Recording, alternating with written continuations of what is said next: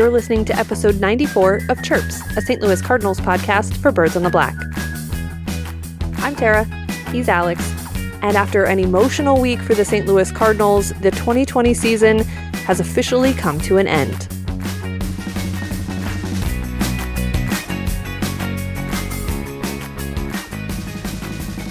Hey everyone, welcome back to the show.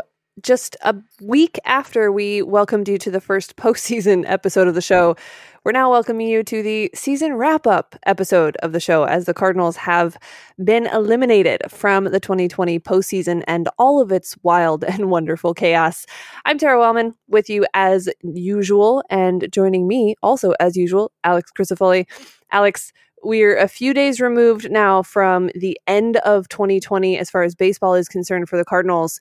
We didn't think the season was ever actually going to get started, but it has finally ended, at least for the St. Louis Cardinals. Are you the kind of baseball fan who will watch the rest of the postseason and just sort of casually enjoy it? Or do you kind of close the book on baseball once the Cardinals are out of it? First off, I, I, wanted to say when you were talking, I, I, I immediately thought of that Chris Rock quote: uh, "Grand opening, grand closing." Because uh, you know, like you said mm-hmm. last week, at this point, we were getting ready for the uh, Cardinals postseason, and here we are. I am more of the former. Uh, I, I will still pay attention this year, a little less so, uh, because of all the reasons we've already talked about for a, um, a many, many times, which is that it's just a weird season in general. There's a lot going on, all that. But no, I, I'm still going to pay attention, and especially the World Series. I'll probably watch every game. Do you have a team in particular that is still in it that is most interesting to you, or is it just kind of the competition itself? No, I, I am never like I always have to have like a good guy in a back. Okay, you know, right, I always yep. need to have, have a rooting interest. I'm going, I think, for the Padres and Tommy Pham and uh, Piscotty, although I don't think he's really seeing a ton of playing time, although I haven't watched a single game in that series so far, so maybe I'm wrong. Um, in the A's. Uh, that's kind of where my allegiance lie right now you know that will all i'm sure be adjusted as time goes on but i think that's where i am. I like it. I like it. There are always the standbys like the dodgers and the yankees that all the media outlets want to make it to the world series. There's some interesting storylines though. I mean whether it's the astros and the series with the a's or the dodgers padres thing. Um, i mean even the marlins braves series is kind of interesting just because the braves are kind of uh, more uh 2020 flashy and the Marlins are kind of just scrappy and figuring out how to win. And so there are a lot of interesting stories to follow. But I, I, think I'm like you. I I prefer to watch when I have some sort of interest in who wins and who loses. Um, but I I haven't watched a ton of it uh, in the last couple of days to to really dive into any of those series too much. But lots of baseball yet to be had. The Cardinals are on the outside looking in, and Adam Wainwright, quite literally on the outside, but in the stadium, calling the game with the Marlins and the Braves today on on FS1, which was surprising in terms of oh, whoa, that was an unexpected announcement, but not surprising is that Adam Wainwright's really good on television. I don't know if you had a chance to see or hear any of it, but that man has a future right in that seat if he wants it. That's for sure. I didn't see any of the game because it was kind of like during the day. Yeah, it was. A, it was an early yeah. game. Yeah. Yeah, so I, I, wasn't able to watch. I did see that little back and forth he had with David Ortiz, which was really funny. I think that was pregame. yeah. uh, but no, that doesn't shock. I, I'm happy to hear that he did a good job, and that also does not shock me at all. Now he was asked on air if he wanted to make an announcement about what he was going to do next season. No and kidding. What did he say? He said I will either be pitching or I will be doing this. so he still oh, didn't narrow it down at all. Other than that's the first time I've heard him say that he actually had an interest in doing the TV thing. So, I mean, more power to him if he wants uh, to do that. All right, I, am probably very much overstepping my bounds here, and Go for this it. is probably something something I shouldn't say. But uh, one of his wife's like, "Hey, uh, we have five kids. Uh, you know, hold on a second. Wanna, yeah, yeah. Come on. She's she's probably thinking, I've waited a long time for you to retire, and now you're going to be gone again all the time. Uh, well, you know, although not, maybe not... maybe after being together so much during quarantine, she's like, "Please get out of yeah, my house." Yeah. yeah, that could be. It's not easy to just immediately stop working either, as yeah, we've seen with so many true. athletes before. So, uh, I don't know. I don't know what he'll end up doing. Of course, I've made it very uh, clear. I think that I would love to see him back with the Cardinals, mostly because I would hate to see him in any other uniform, as would be the same for Yadier Molina. And we have a lot of time to talk about that. We'll talk about a little bit of those uh, things as we go along this uh, on this episode of the show as well as throughout the off season. But before we get to kind of the breakdown of this season, wrapping things up on the baseball side of things, uh, you know, it was very very quick after that last game ended for the Cardinals. They lost the series um, in that wild card round. And then almost immediately, the news broke about Bob Gibson.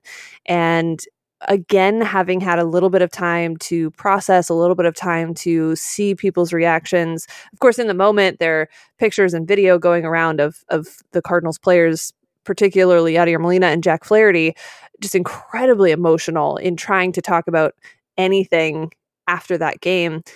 Uh, man, it's been a, a, rough summer in terms of those guys who are so valuable to the organization from a legacy standpoint. Um, you know, battling health issues uh, up until the point of passing away and and leaving that legacy uh, without their presence as well. So.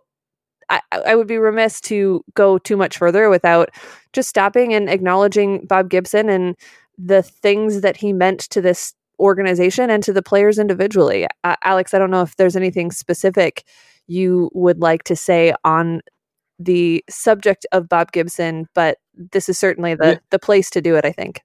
Yeah, uh, there is. And I, I hope uh, this doesn't come out clumsy just because, you know, he, he deserves so much better than that. But yeah, this one hit hard, I thought. Uh, you know, um, right when I heard the news, and I, I, heard it about an hour after everyone else because after the game ended, I kind of just uh, sh- shut things down and, and I wasn't looking at my phone or and I didn't have the TV on or anything. And then I found out, and I immediately just thought about the fact that uh, his book from Ghetto to Glory was the first like big book I ever read in the third grade. And I then I thought about how like I actually got the chance to meet him. I think when I was in the fifth grade, and I went to like this old timers uh, event, and he was the keynote speaker, and I got his autograph on a baseball. And I, you know, I started to think like, you know, it's kind of selfish to like think of it that way, where it's like centered around like me, because obviously this is not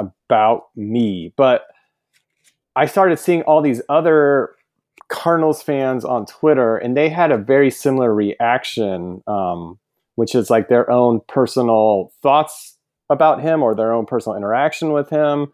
And, you know, I kind of thought, like, you know, I guess it kind of is about us in a way because, you know, we revered him you know like like whether you were a cardinals fan who was lucky enough and old enough to see him play or uh, people like us who uh, didn't see him play but have been reading the stories about him for years, or whether you're like a young Cardinals fan who's just now like getting into baseball, like we revered this man, we loved this man, and I think people like him, especially him, are the reason why we love this franchise so much. You know, it's yeah. like this team, this franchise is built on the back of not just like great b- baseball players, but like great people, and him especially.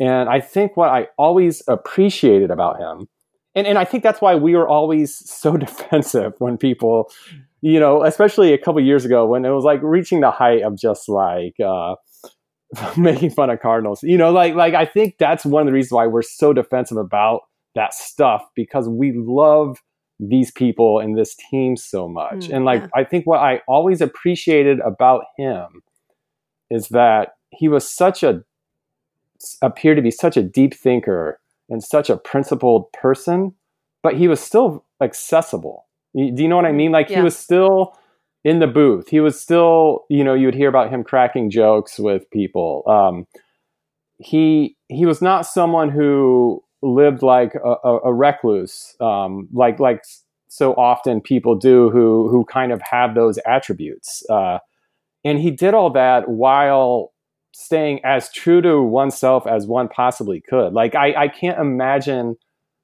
he was never afraid to speak up about anything. And I I could almost guarantee not once did the Cardinal say, "Hey, stop doing that," because mm, yeah. I had the feeling had they done that, he would have told them where they, they, they shove it. You know, you know what I mean. He would not tolerate that for a second, and yeah, it, it just this one was tough, and I'm I'm really glad I read that book when I did, and I'll tell you why because it's it's a very interesting book and it aged very well from what I remember because there was a lot of stuff about social justice in that book and the civil rights era. And you know he he was right in the thick of it all you know with Lew Alcindor and Muhammad Ali and other other people back in the day who were doing similar things like he was.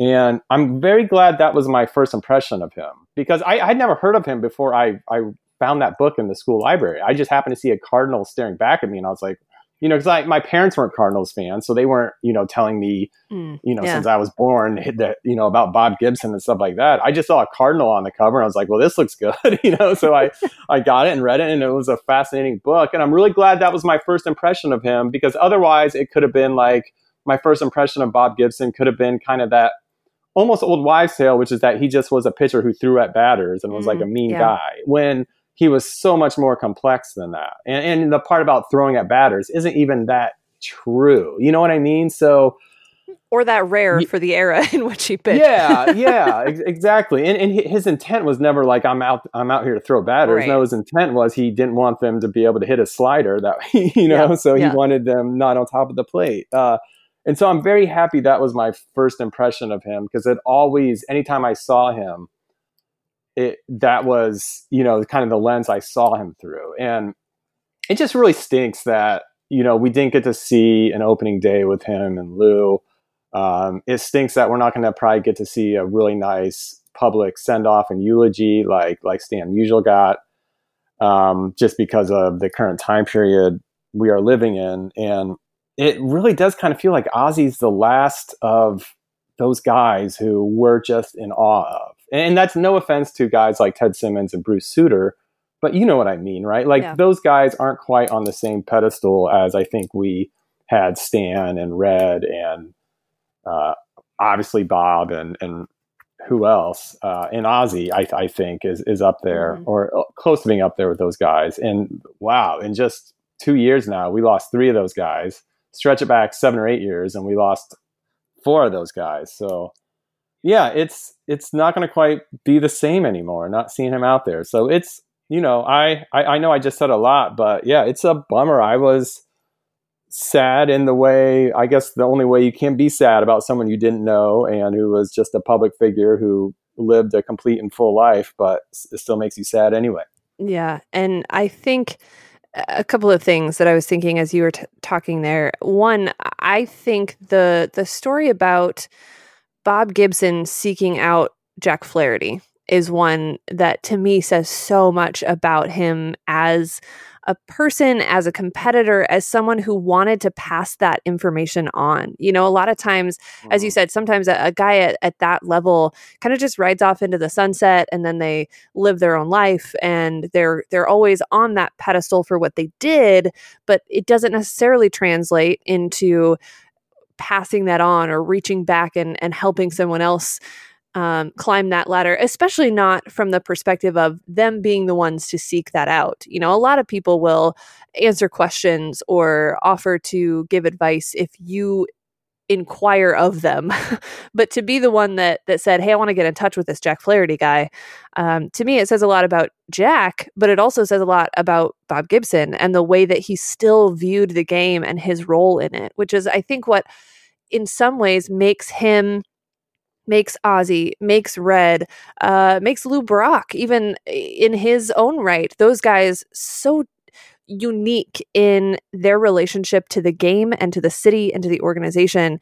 And I was I've been trying to think this week if it was just a, a product of the times and how kind of romanticized baseball was in that era, or if it was just those players and that group that created this sort of magical connection, which sounds like a, a, strange way to say it, but it is. It's so unique that this connection that they had with the city, with the fan base, would span so many generations. Because you're right.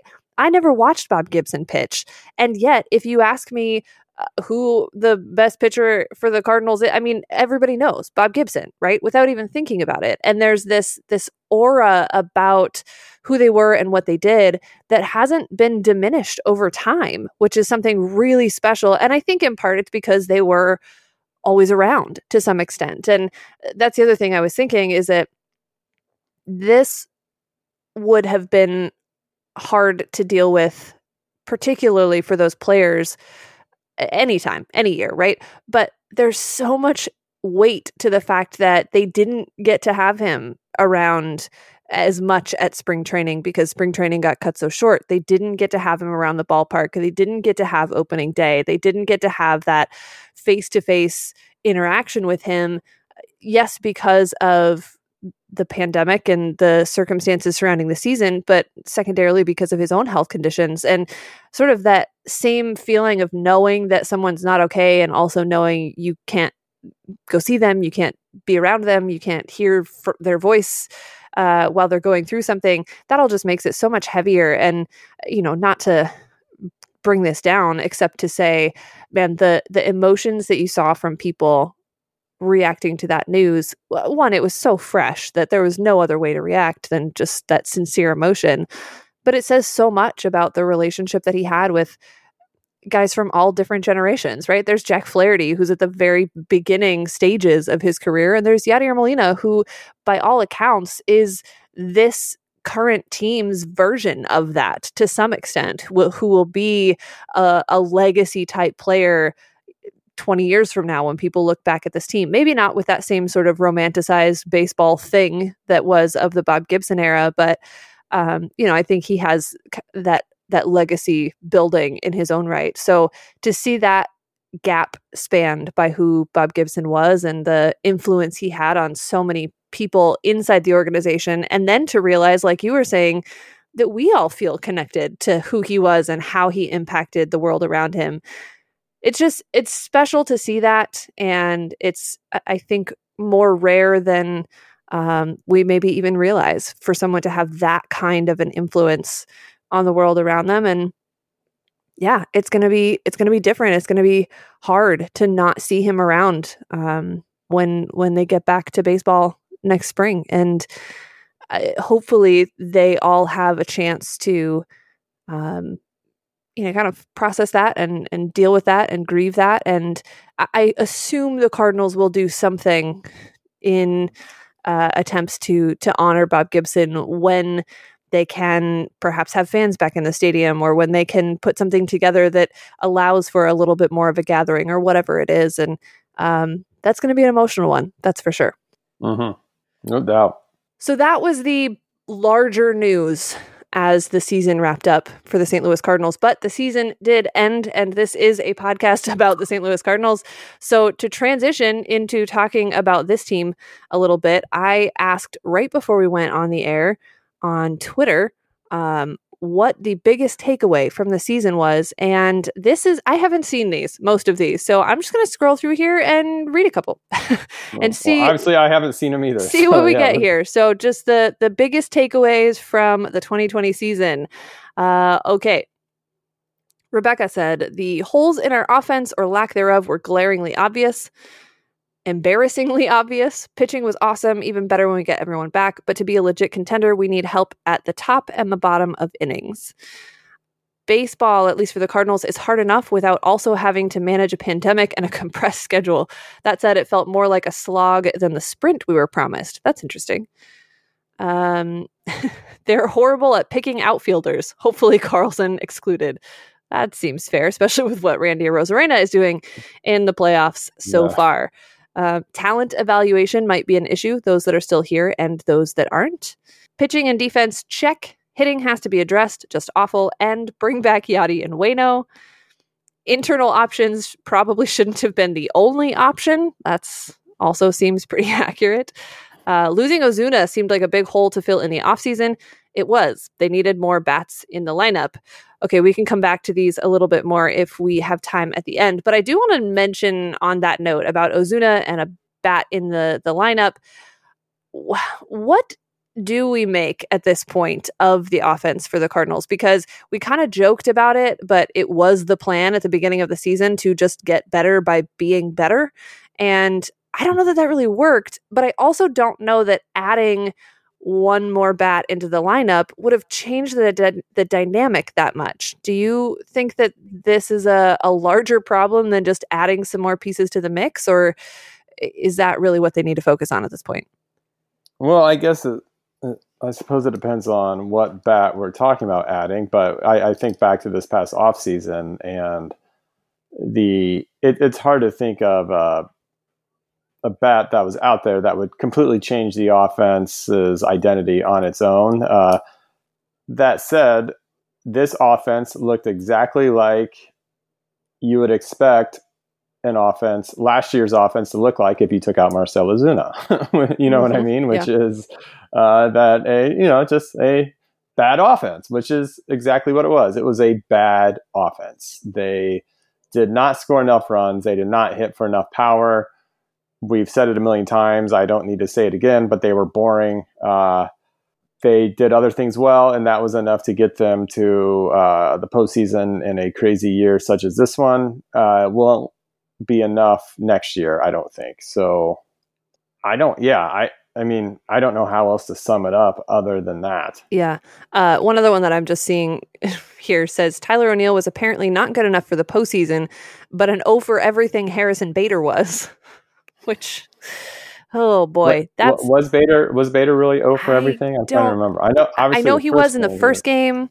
yeah. Um, I admittedly was working during the second and third game, so I wasn't watching them. So I would have to oh. check the box score. But I, I have a question for you I, that I just thought of. Sure. Uh, would you be how differently would we be looking at this if the last if game two was game three and game three was game two? Mm.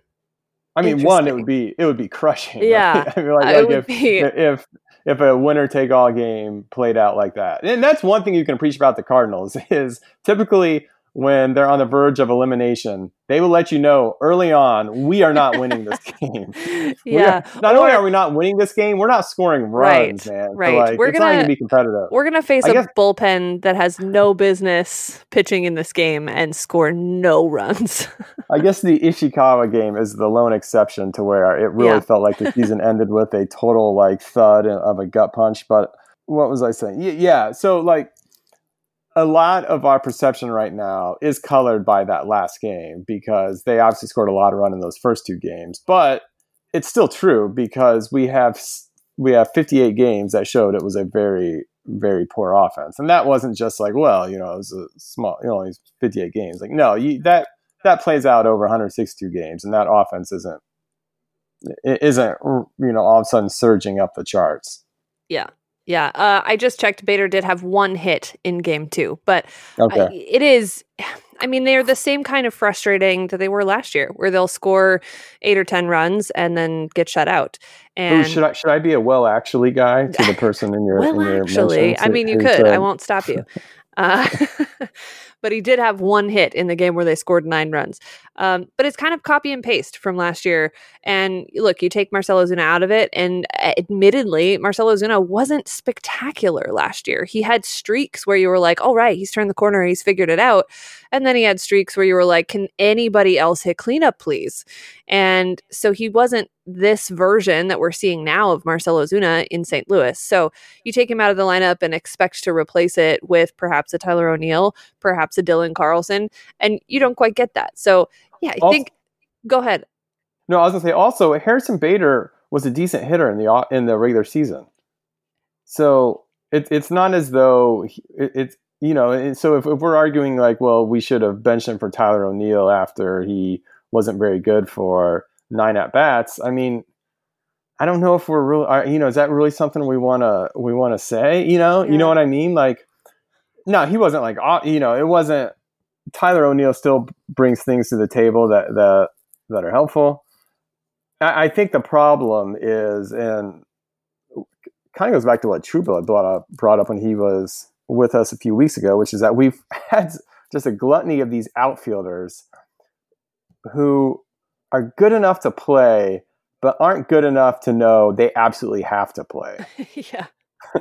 yeah, well, that's that's uh, what it comes down to. I think for me in the the Bader versus O'Neill versus Lane Thomas conversation, um, and and I think there was, as far as Bader versus O'Neill, the thing that I think makes it hard to process why O'Neill gets why Harrison Bader gets every opportunity to, to succeed and Tyler O'Neill seems to not. The perfect mm-hmm. example is that he was pinch hit for after two innings defensively by Austin Dean. Like they pinch hit for Tyler. I don't understand why that was ever a thing, but that's where it gets a little fuzzy where you're like, wait a second, if this guy is supposed to be the you know, the long-term answer in left field, why can he not get consistent at bats? And, you know, that's a, a, fair question to ask. I don't know that it's one that I can really speculate on the answer to because if there was some, you know, uh, physical thing that we weren't aware of, or if there's, uh, I, I don't know, presumably they know him better than I do. but uh, it does make it a little bit hard to see what they're trying to do with some of these guys when they um, kind of build them up in in conversation and talk about how they're just as good as any sort of trade or free agent signing, and then they don't even get on the field. So yeah, it does make it kind of that ongoing story, ongoing saga about the outfielders. And like a couple of people said, I don't know if that's talent evaluation or if it's some sort of uh, hitch in the development process once they move from AAA, where they're excelling, to the big league level for the Cardinals.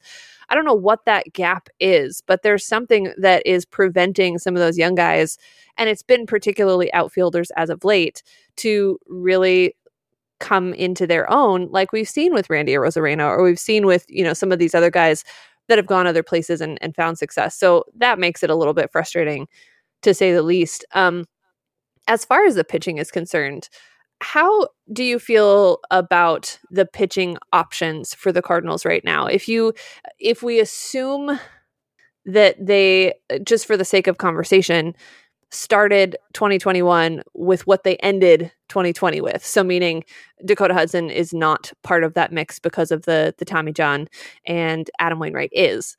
How do you uh-huh. feel about this rotation? Because I feel like there are probably just as many question marks now as there were when the season started.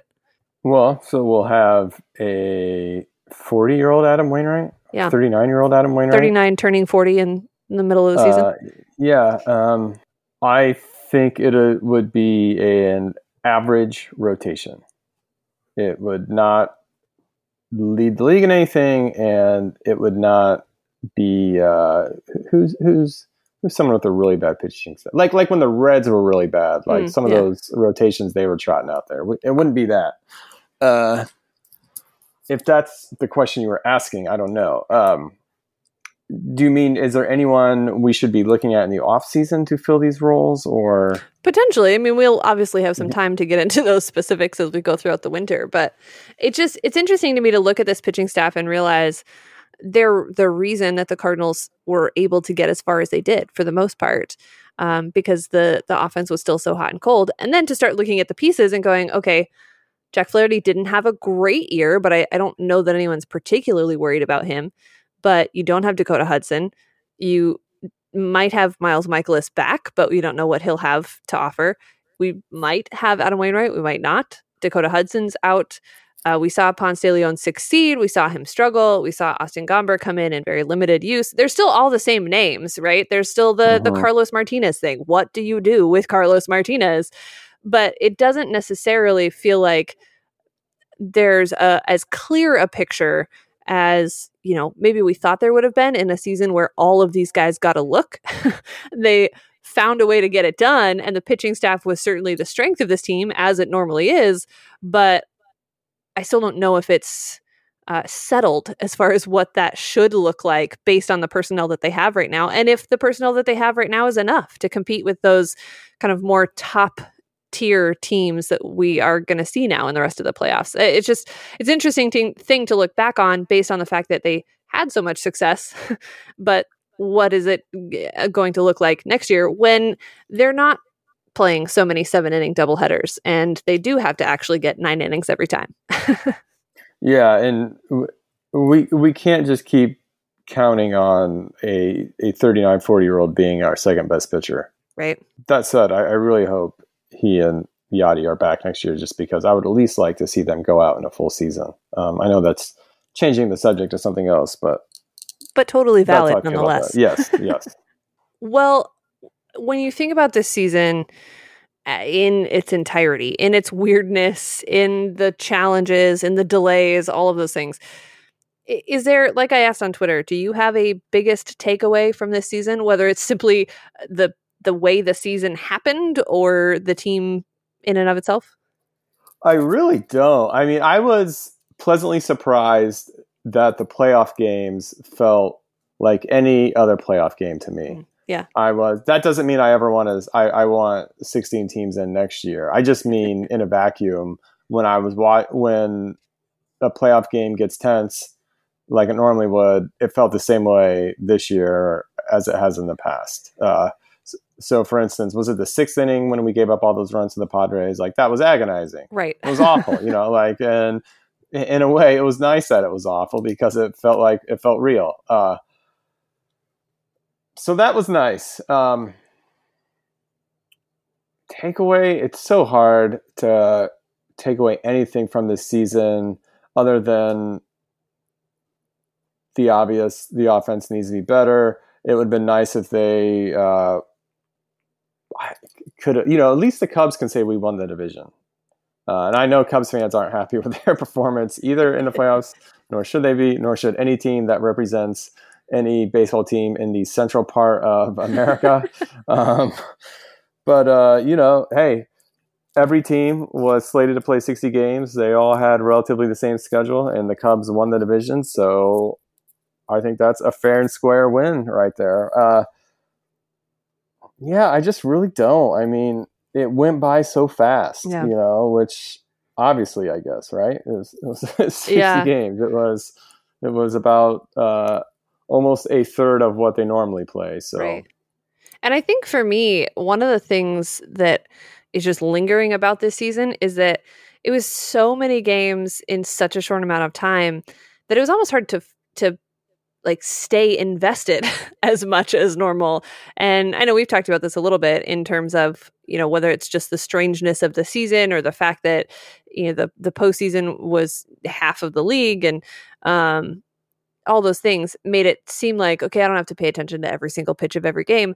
And that's why I agree with you. The postseason games at least felt like they were normal and they felt like they mattered and they felt like, okay, I, I need to watch this because I actually care what happens. Um, and it was easier to digest because it was one game a day and not, you know, seven games in four and a half days or whatever we ended up with so many times this season. So I think uh, it's just such a weird summer, even if you just are talking about the baseball, that it's hard for me, and I've said this before, it's hard for me to analyze anything too particularly from this season just because small sample size because of the number of games because of guys you know how much the roster changed over the course of 58 games. Um, but I, I guess if i was coming up with the biggest takeaway on the baseball side yes the, they've got to figure something out from an offensive perspective i'm not entirely convinced that just means another bat but i don't know what the actual answer is to that either um, there are more uh, people with much higher paychecks to, to decide that than me.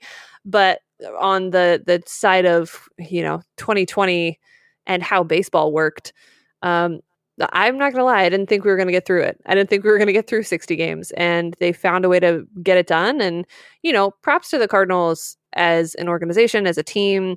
They faced the the the thing that everyone was afraid of in a COVID outbreak.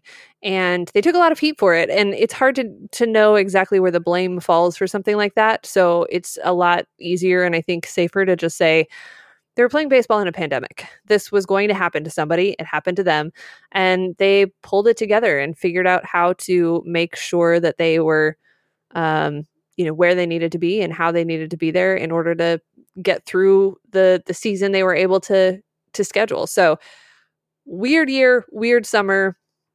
The offense definitely isn't good enough. I think there are going to be a lot of question marks about this team and the possibility of, you know, are they good enough as is to add a few pieces or do you do something dramatic? And at least as I was talking with Daniel Shoptaw on uh, Gateway to Baseball Heaven this week, at, at least look like you're trying, you know, at least do something different to create a different result or we could see a lot of the similarities from the, this same team next year, especially with this organization that will have no problem saying, well, you know, it was a it was a short season. We can't really take too much away from it. So if we get a full season with these guys, then they'll come up with some some reason to to uh, justify the lack of change if they need to. But um, you know, everybody needs a little break at this point, unless you're Adam Wainwright and you dive right into your uh, alternate career. And um, then hopefully they get a chance to reevaluate. And I don't know. I keep feeling like we say the same thing the end of every season that, well, yeah. maybe they need to do something different. And they don't. I was- so I don't know how much hope I have that they will do that. But at this point, I'm going to say, hopefully, they do something different. I was about to say, I think this is going to be the sixth off season in a yeah. row where I'm thinking, all right, this is a big one. you know? Yes. So uh, can't can't sit idly by. Yeah. So we'll see. We will see indeed. And I think that much like the Cardinals players and organization who were more concerned with just getting them to the next game than the result, which is totally fair. And, you know, I applaud them for for their efforts in that regard. Um, we need a break too. so before we get to the chirp of the week, just wanted to throw that out there. We're going to take a little bit of a break, uh, catch our breath from the sprint slash slog that this very short season was. Watch the rest of the postseason. Not a lot's going to happen with the Cardinals until the postseason ends anyway. So we're going to take a, a little bit of time off to breathe, and then we'll come back when there are Cardinals things to talk about. If something dramatic happens, don't worry. We will be here to talk through it with you all to uh, to help you through that moment. Um, but unless that happens, uh, we're gonna take a, a little bit of a breather ourselves. But before we do that, we have to give you one last chirp of the week pre uh, off season break. So, Alex. What do you have for us this week? Okay, here we go. I'm going to leave you with a quote about Bob Gibson. And uh, as I've done before, if you want to find a nice, wonderful quote about a ball player such as Gibson, October 1964 is your go to. Um, and this is the last paragraph in chapter nine, which is primarily about Gibson. And this is what David Halberstam wrote. He was a physically talented man, but what set him apart was his determination. There were wrongs to avenge, the prejudice that had kept down millions of black men, all those dumb things that white people still said about black athletes, that they were gutless, that they folded in the clutch. It had to be disproved. It was the most personal of struggles. To Tim McCarver, Gibson was someone who carried an immense amount of anger with him, and with good reason. He was a young black man in a society that was just beginning to deal with centuries of prejudice. But unlike so many other angry people who were defeated by their rage, Gibson mastered his anger and turned it into a positive force. End quote. And and yeah, that's it. I've always loved that paragraph. Uh, you know, rest in peace, Bob Gibson. You were, uh, you know, he was an amazing man and he led an amazing life. And we were lucky to witness the baseball part of that. And I think that's something we can all continue to cherish and to share with future generations of baseball fans as well, in part because there are comments like that that will last forever in terms of how to explain Bob Gibson to uh, to young baseball fans and and older baseball fans alike. So thank you for that, Alex, and for another season of hanging out with me on this show every week and telling the people yeah. what we have to say and somehow they like it. Oh i did want to give one quick shout out um, and i apologize i did not catch your name but i ran into a chirps fan in real life. I was uh, visiting my chiropractor and someone stopped me and, and said you're, you're tara wellman right? I'm a big fan of your podcast.